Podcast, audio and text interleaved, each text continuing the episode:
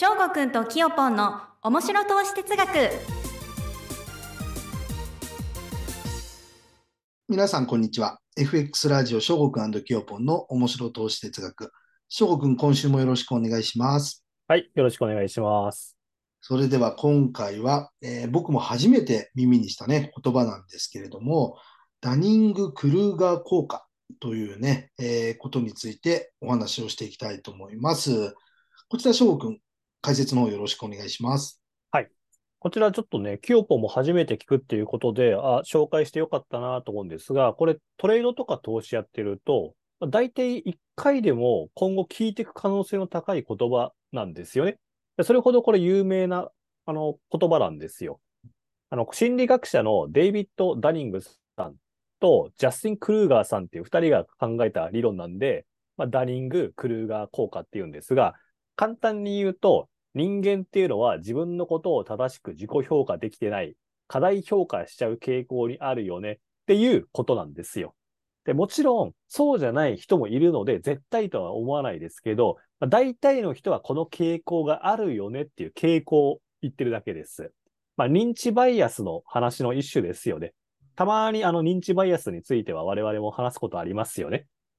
例えばプロスペクト理論とか、いろいろなんか話してきてますよね、きっと。で、これ、まさに自分が典型的なそのタイプだったから、よーく覚えてるんですよ。これ、いくつかありまして、能力が低い。まあ、能力っていうのも何をもって能力っていうのが難しいんですけど、まあ、能力が低い人は自分を過大評価するっていう傾向にあるんですよ。うん。で、能力が高い人は自分を過小評価するっていう傾向があるらしいんですよ全員が全員当てはまるとは私は思ってないですよ、もちろん。能力があるのに自分のことを過大評価する人も見てきてるんでいるんですよ、実際うん。で、能力が低い人は意外、すごい自分のことを過小評価してる人も見てきてるから、まあ両方いるんですよ。うん。で、私は能力が大したことないくせに自分のことを過大評価してるっていう典型的な勘違いバカ野郎だったっていうのはよく話してますよね。うんこれまさにその通りだったんです。うん。うん。これ私のね、自分の話するの恥ずかしいんですけど、正直、勉強もスポーツも、あの、そこそこタイプだったんです。そこそこ。だから、あの、なんでしょうね、100人いたら、上位、まあ、多分、50位以上にはいるんですよ、大体。うん。うん。勉強とかも。例えば、あの、ほんとこの話すると、あの、私も恥ずかしいと思いながらはあの話すんで、皆さん、あの、本当ご容赦ください。私も恥ずかしいと思ってますからねうん。私、あの、大学、法政大学なんですね。うん。で、これ人によって違うと思うんですけど、例えば、キヨポンが法政大学って聞いたらどう感じますか？もうめちゃくちゃ優秀。って言ってくれますよねうん。ただ、私的には自分が普通に勉強していっただけだからうん、まあ私、小中勉強一生懸命やってましたけど、高校嫌になってやんなくなっちゃったからう、勉強しなかったんで、一切。学年360人中、マジで355位ぐらいだったんですようん。学年テスト。うんめちゃくちゃ勉強しなかったんです。でも、小中の蓄積があったから、まあ、高3で勉強して、まあ、知識の埋め合わせとかや、まあ、するだけで一応、なんとかなったんで、まあ、法政大学には行けたんですけども、まあ、私にとったら、あ全然勉強してなくて、まあ、なんとか法政大学行けたなっていう感じしたから、あの、大してすごくは感じてないんですよ。だから、あの、比較対象によって変わるっていうのはあると思うんですよね。でも一応、あの、数字的な話すると、法政大学って、経営学部とかって偏差値60あるから、まあ別に悪くはないんですよ。うん偏差値60っていうと、標準偏差でいうと、上位20%ぐらいには多分いるんですよ。うんだから、学歴とか学力だけで言うと、まあ上位20%ぐらいにはいるっていうふうに、あの、一旦、あの、皆さんお考えください。すいませんね。本当こんなこ話しちゃって。すいません、本当 そう。ただ別にそれでも例えばじゃあ、東大とか慶応大学の人からしたら私なんか別に大したことないんですよ。だってもっと上位にいるから、そういう人たちが。上位10%以内ですよ、その人たち多分。もっとかな。上位数パー以内。ただ上位20%ぐらいにいる人間だって別に上位5%以内にいる人間からしたら全然大したことないんですよ。だこれはもう比較対象によっちゃいます。だ絶対的な数字で言うと一応標準偏差的に上位20%ぐらいにいるから、まあじゃあそこそこだよねって言い方しますうん。でもほら、そこそこなんですよ。ぶっちゃけ。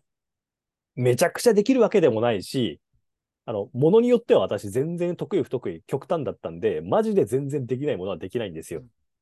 特に私数字が苦手だったんで、数学すごく苦手でした。うん暗算もできないし、正直。でも、図形を捉える、あの、だ図形の証明とかはめちゃくちゃ得意だったんですよ。数学でも。国語も得意だったし。だから極端なんですよ、すごい。でもまあそこそこだよね。で、そういう人間が、ごめんなさい、話前置き長くてすいませんね。あの、一番勘違いしやすいんですよ。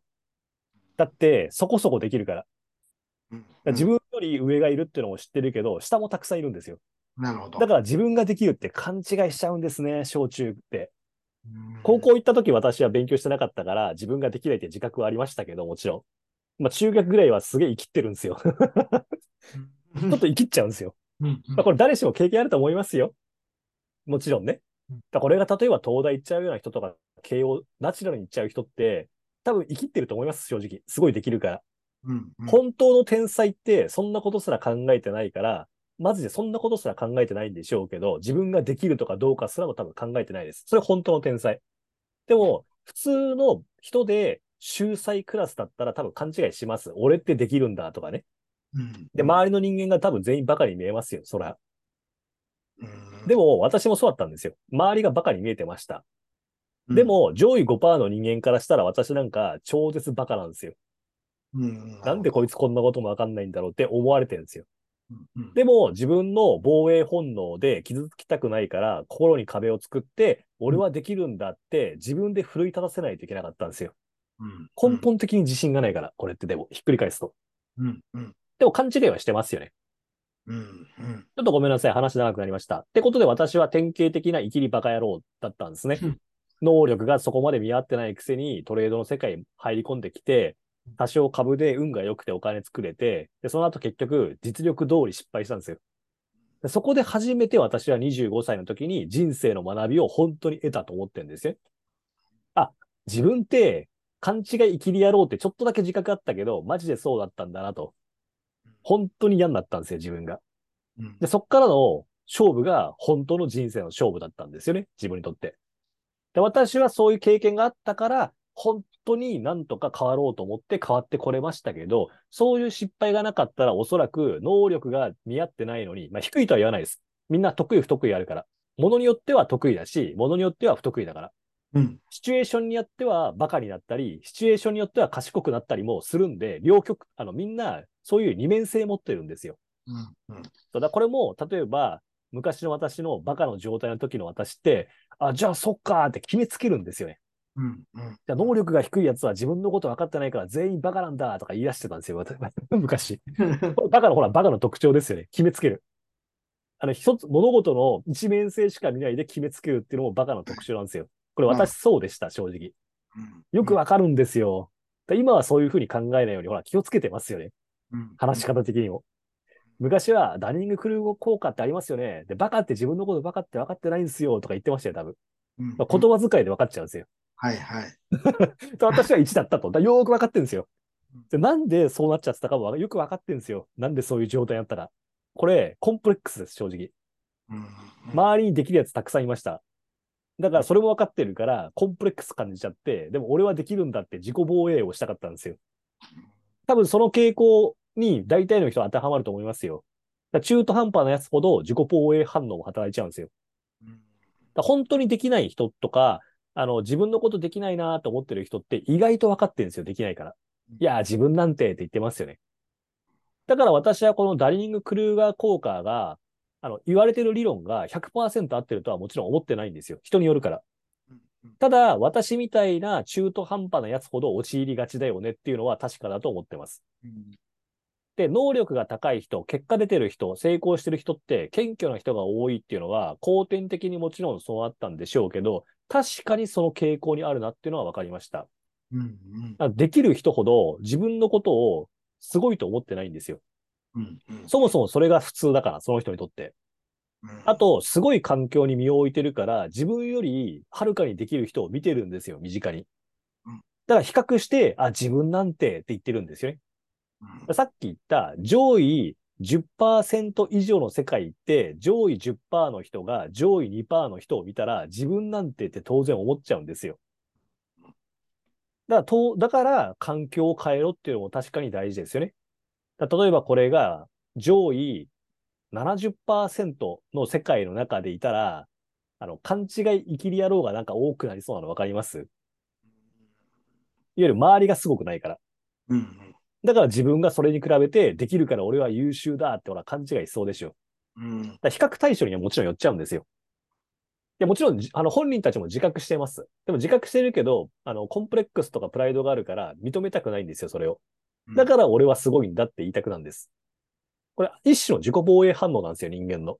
うん。うん。そう。だからそれが決して悪いとは思わないんですけど、それを受け入れて、正しく自分を評価しようね。適切に評価しようねって大事なんですよね。これなんでかっていうと、いつも言ってる通り、変化ができないから、学びが得られないから。うん。私はそういう勘違い生きりバカ野郎だったから、人の話を聞いても適切にキャッチができない。これよく言ってますね。ラーメン作りますよ。はい、できました。うどんです。これマジでそうだったんですよ。うん。うん。で、俺はでもこんなうまいうどんできるからすごいだろうって言ってたんですよ。いや、でもあんた今、ラーメン求められてんのにうどん作ってますけどって気づいてないんですよ。これトレードもそうですよね。なん、何のことを教わろうが、どんな本読もうが学べない人って、おそらくこのダリング・クルーガー効果に当てはまってるんですよ。このトレードの世界に関してあなたはまだ能力が高くないし、適正なことができてないけど、自分を過大評価してるんですよ。もしかしたら他の分野においてうまくいってるから、そもそも勘違いしやすい状況にいるかもしれません。でそのそうですよね。例えば会社経営してうまくいってる人が新しいこと学んだら、いや、俺はこんだけやってきたからって自信はどっかで持つのはしょうがないですよね。うん。うん。でもこれが例えば初めて触れる料理の世界来ましたっていうと、ぺいぺいもいいとこじゃないですか。はい。なのに、経営者としての自分が優れてるから、料理人としての自分も優れてるだろうって勘違いするんですよ。うん。うん。で本当にすごい人って分けてるんですよ、そこ。いや、自分なんか所詮会社経営やってきたって運もあったと。だから料理の世界今から飛び込んだけど、もう自分なんかぺいぺいですよって言いますもん、ちゃんと。どんな年齢の人も。だから本当にすごい人ってそうだったんですよ。うん。もう本当に驚愕したこと私もありますもん。なんて人だと、この人はこんなに自分より倍ぐらい生きてるのに、うん。自分に対してこんな風に接してくれて、自分が果たして本当にそ同じ年齢になった時できるのかなってやっぱ考えたことありますからね。うん。らそういった意味で能力が高い人は自分を過小評価する。まあ過小かどうかわかんないですけど、あの過小評価する傾向にあるなとは思いました。環境にいて自分よりすごい人がそもそもいるからっていうのと、ちゃんと自分のことを適正に評価できてるから、あと分野が違うところは自分はペイペイですよねってちゃんと分かってるか、いろいろあると思います。うんで、ほら、それができない人は結局学びができないって分かりますよね。はい。だ能力が低いとかもいいんですよ。だって人によるから、得意不得意。でもちゃんとそこで自分はこれできない、苦手だな、怖いな、怖いなとか思ってると、ちゃんと学べるんですよ。例えば私は、はっきり言って小学生より下手したら数学できません。算数もうん。で分かってるから、小学生に対してちゃんと丁寧に接し 接することできますもん。すいません、うんへへ、みたいな。でまあ、シチュエーションによるんですよ。うんうん。だって、例えば、キヨポン柔道やってましたよね。うん。やってましたねで。私なんか別に他の武道も多少やったことありますけど、機械体操もやってたんで、身体操作も多少わかると思ってますよ。ででもそ、れ、あくまでその分野なんですよ。うん柔道に行っても、リンクは多少できると思ってます。はい。あの、いわゆる軸の置き方って分かってるから、体のうん。ただ、柔道を学ぶんだったら、当然、キヨポン先生ですからね、もなるほど。う。そう。それはもうそうなりますよね。うん私はちゃんと、あ、自分なんか柔道なんかやほぼちゃんとやったことないし、うん本当の柔道を分かってるなんか、口が裂けても言えないと。こんな私めは。だから、うんキヨポン先生、ぜひ、柔道が何たるかを教えてほしいというふうにしますからね。うん。うん。だこれができない方は何を接することで自分を過大評価してるから正しく情報をキャッチできないし、まあ、あとそういう人って感度も悪いだろうから、どこに着眼点を置けばいいか分かってないから、全然関係ないところに話を聞くんですよ。だって人間って聞きたいものしか聞かないから。でも今のあなたの状態で聞きたいものって本当にちゃんといい情報なのってこと。醤油ラーメン作るんですよ。はい、できました。うどんですっていうやつが、醤油ラーメンが何たるかをちゃんと聞いてると思います聞いてないですよね。うんだそれは結果出るわけないですよね。だトレードの世界もそうですよね。情報いっぱい溢れてますよ。もう本当に、うおす、もう本当にいっぱいありますよ。いいもの、悪いものも。でもそうんまあどどれがいいかすらほらキャッチできないでしょ、絶対。うん。そんな感度ないんだから。うんだから、いろんなものを漁って知識だけつけたところで勝てないのはそういうことなんですよ。うんだから、これ投資の世界とかトレードの世界でダニング・クルーガー効果っていうのはすごく大事な話なんですよ。果たしてあなたは一体自分のことを正しく評価できてますか？あなたに今適切な情報って何だと思いますか？ってほら、話せるわけないんですよ。聞いたらわかるんですよ、一発で。うん文章でもわかるし。それがはっきり言える人って、そもそも多分結果出てますもん私はこういうタイプでこういうトレードしたくて、こういう投資やりたいんです。なんでかっていうと、こういう目的があって、こういうライフスタイルがしたくて、だからこういうスタイルを取り入れる。だからこのスタイルに必要なものはこれですよねとは選べるんですよ。うん理論的にはこれですよね。その理論の中でも感情があるから感情的にできることできないことある。じゃあこれは自分は難しいから再現性落ちるから排除する。で、これは再現性保てるから、まあ、取り入れるってできますよね。トレードスタイルの、普段我々はダウ理論が大事だって言ってますけど、その中ですらほら、取捨選択めちゃくちゃ出てくるし、何を学ばないといけないかっていう取捨選択ができるかどうかも、このダニング・クルーガー効果っていうのを知ってるかどうかも大事なんですよ。うんで昔の私なんか、ものすごく自分が憧れてるようなモデルタイプで生きてるような人間と出会ったとこで、私なんか勘違いきりバカ野郎だから学べるはずがないんですよ。うんだから当然のごとく失敗してきてるんですよ。だってその人がなんでそうなってるかをキャッチ多分できないから。多少できたとしても勘違いした方向性でキャッチしちゃうの。うん例えば前ラジオで孤立と孤独って違うよって話しましたよねこの人って普段一人でいること多いから孤立すりゃいいんだおっしゃーとほら勘違いしそうでしょ。うん俺は誰とも付き合わねえで家にずっといるぜみたいな。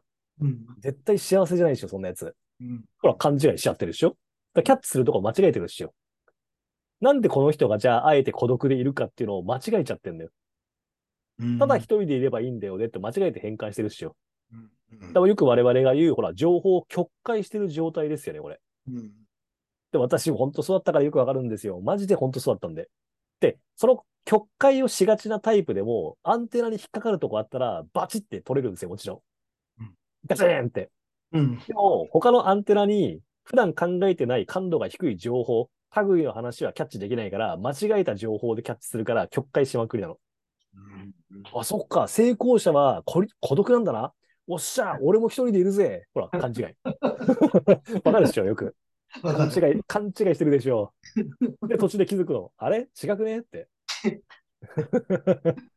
そう。面白いですよね。ダニング・クルー効果効果って言われたらそうなんですけど、意外と自分のことを考える時間が皆さんあんまないじゃないですか。うん暇人じゃないといけないんですよ。こんなこと考えるにも。はい。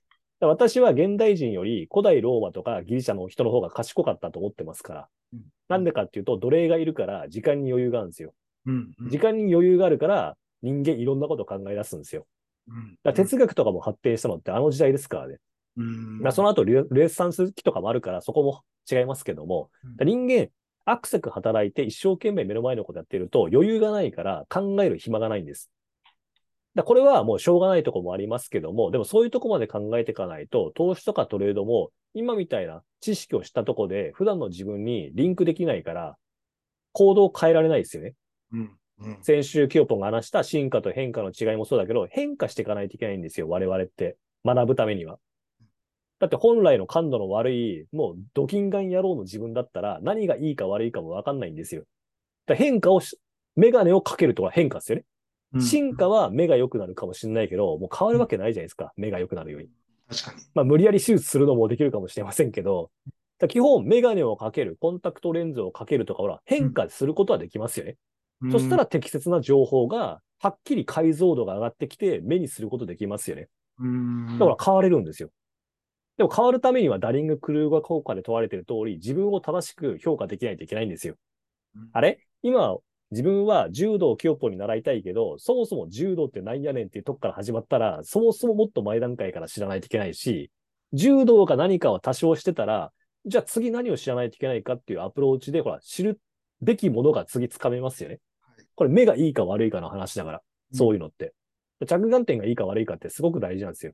で、着眼点が悪いやつっていうのは、マジで、ダニング・クルーガー効果の通り、能力が低いのに自分を過大評価してるんですよ。うんこれ本当に、あの、みんな大体そうだから。うんでもこの話、聞いてる人は、おそらく、能力が低くないし、自分を過大評価してないです。だから聞いてるんですよ、こういうラジオ。うんで、能力が低いのに自分を過大評価してる人は、こういうラジオとかにも価値観を置けないから聞いてないです。おそらく。聞いてても全部聞けないです。何がいいかはどうかわかんないから。でも面白いでしょ。だからお金があるところにお金が集まるのと一緒で、情報をキャッチする能力がある人に情報がたくさん集まって、全部一緒なんですよ。お金がない人にはお金を正しく扱える能力が今ないからお金が回ってこない。で、情報をキャッチするアンテナが悪い人には情報が回ってこないんですよ。もしくは流れてるのかもしれないけど、キャッチしてないから川のように流れてってるだけ、情報が。全部リンクしてますよね。うんだから、ここが大きな差。ただ残念ながら我々が話しても届いてないです、そういう人には。うん届いたところで全部聞いてないです。あと届いたところで表面上な言葉しか聞いてないから勘違いしてます。全部繋がってますね。うんで、私もそれ一通りやってきてるからわかるんですよ。マジで自分がそうだったなと思って今恥ずかしいなと思って話してますから、正直。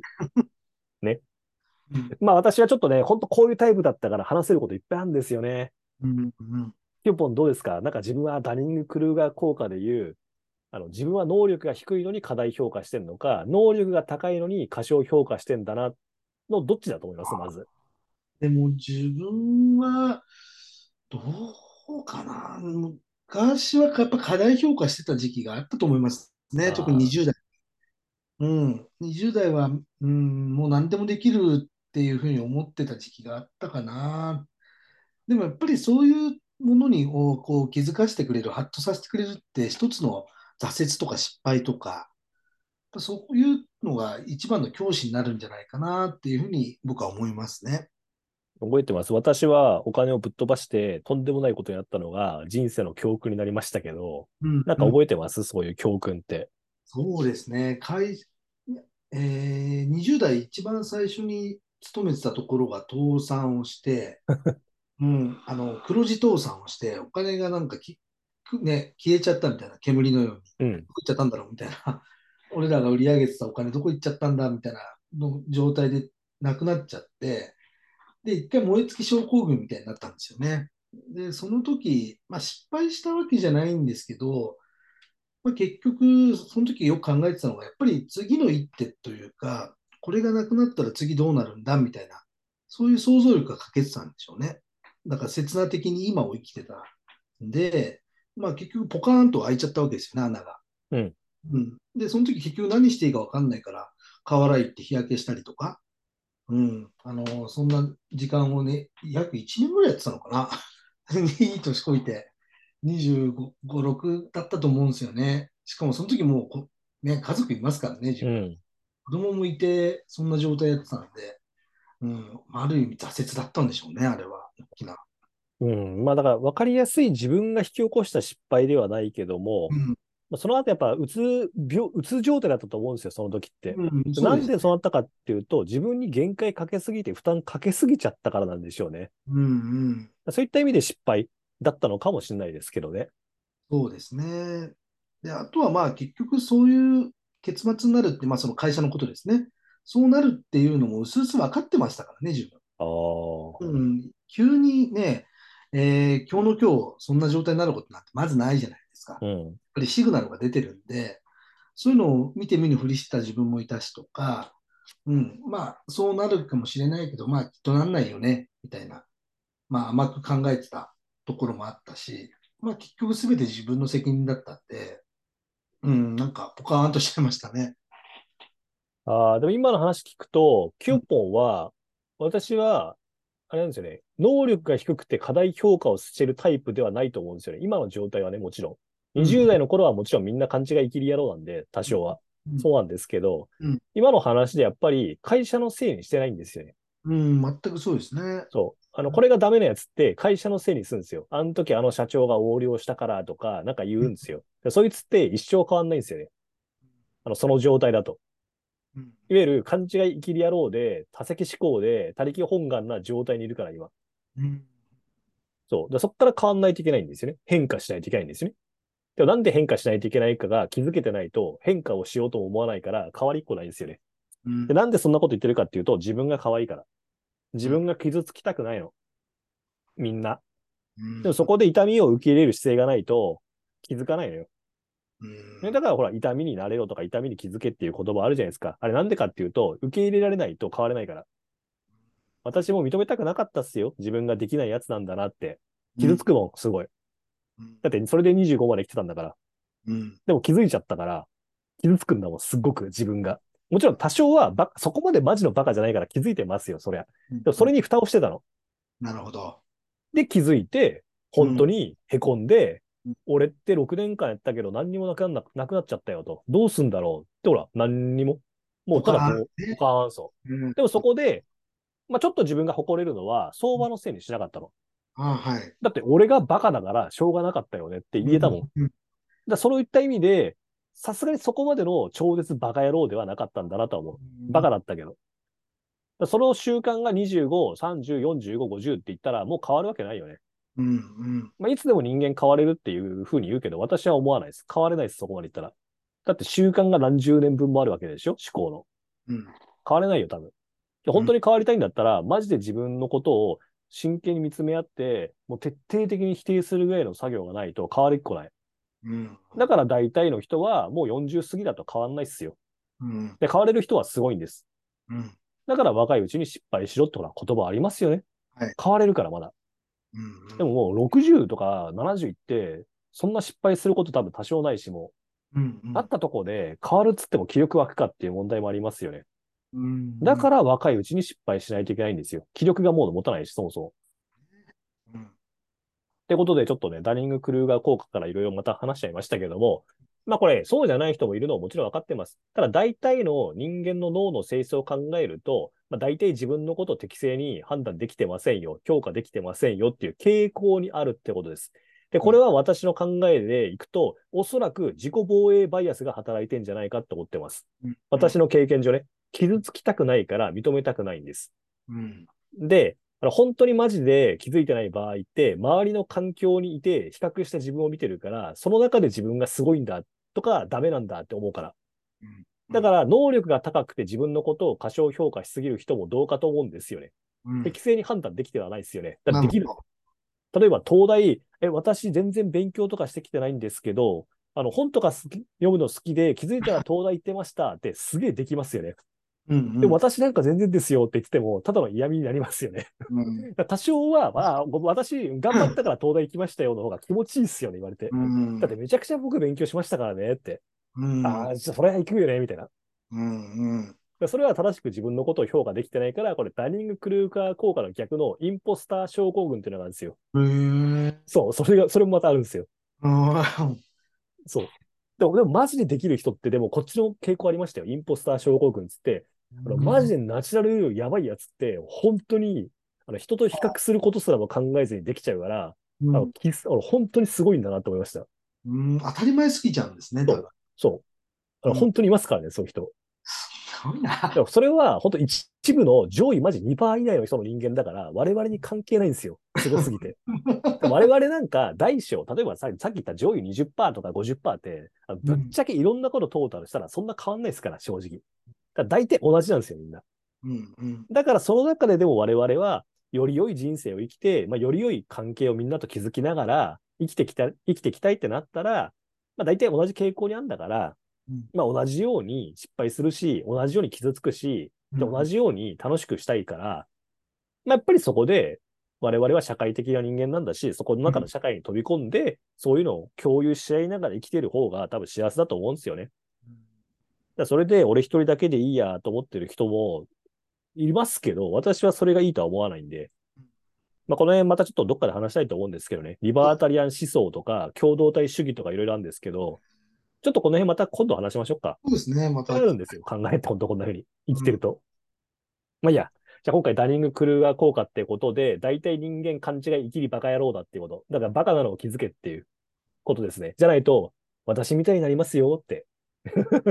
私は若かったからなんとかなりましたけど、今同じ失敗したら復活できる自信あんまないっすもん、正直。だからそうならないためにも私みたいなバカがやった失敗から学んで、ぜひ失敗を避けてくださいねってことでこのラジオもあるから、ダイニング・クルーガー効果っていうのをぜひご自身でも調べて、まあ自分の身にしてくださいという形でした。はい、ありがとうございます。じゃあね、今週は以上となります。ね、ここ最近ちょっと長いね、回が続いてるんですけども、まあ、非常にね、えー、まあ、参考になればと思って頑張ってね、やってますので、ぜひ最後まで聞いてもらってありがとうございました。また今後もね、やってきますので、最後まで聞いていただければと思います。それでは皆さん、また来週よろしくお願いします。失礼します。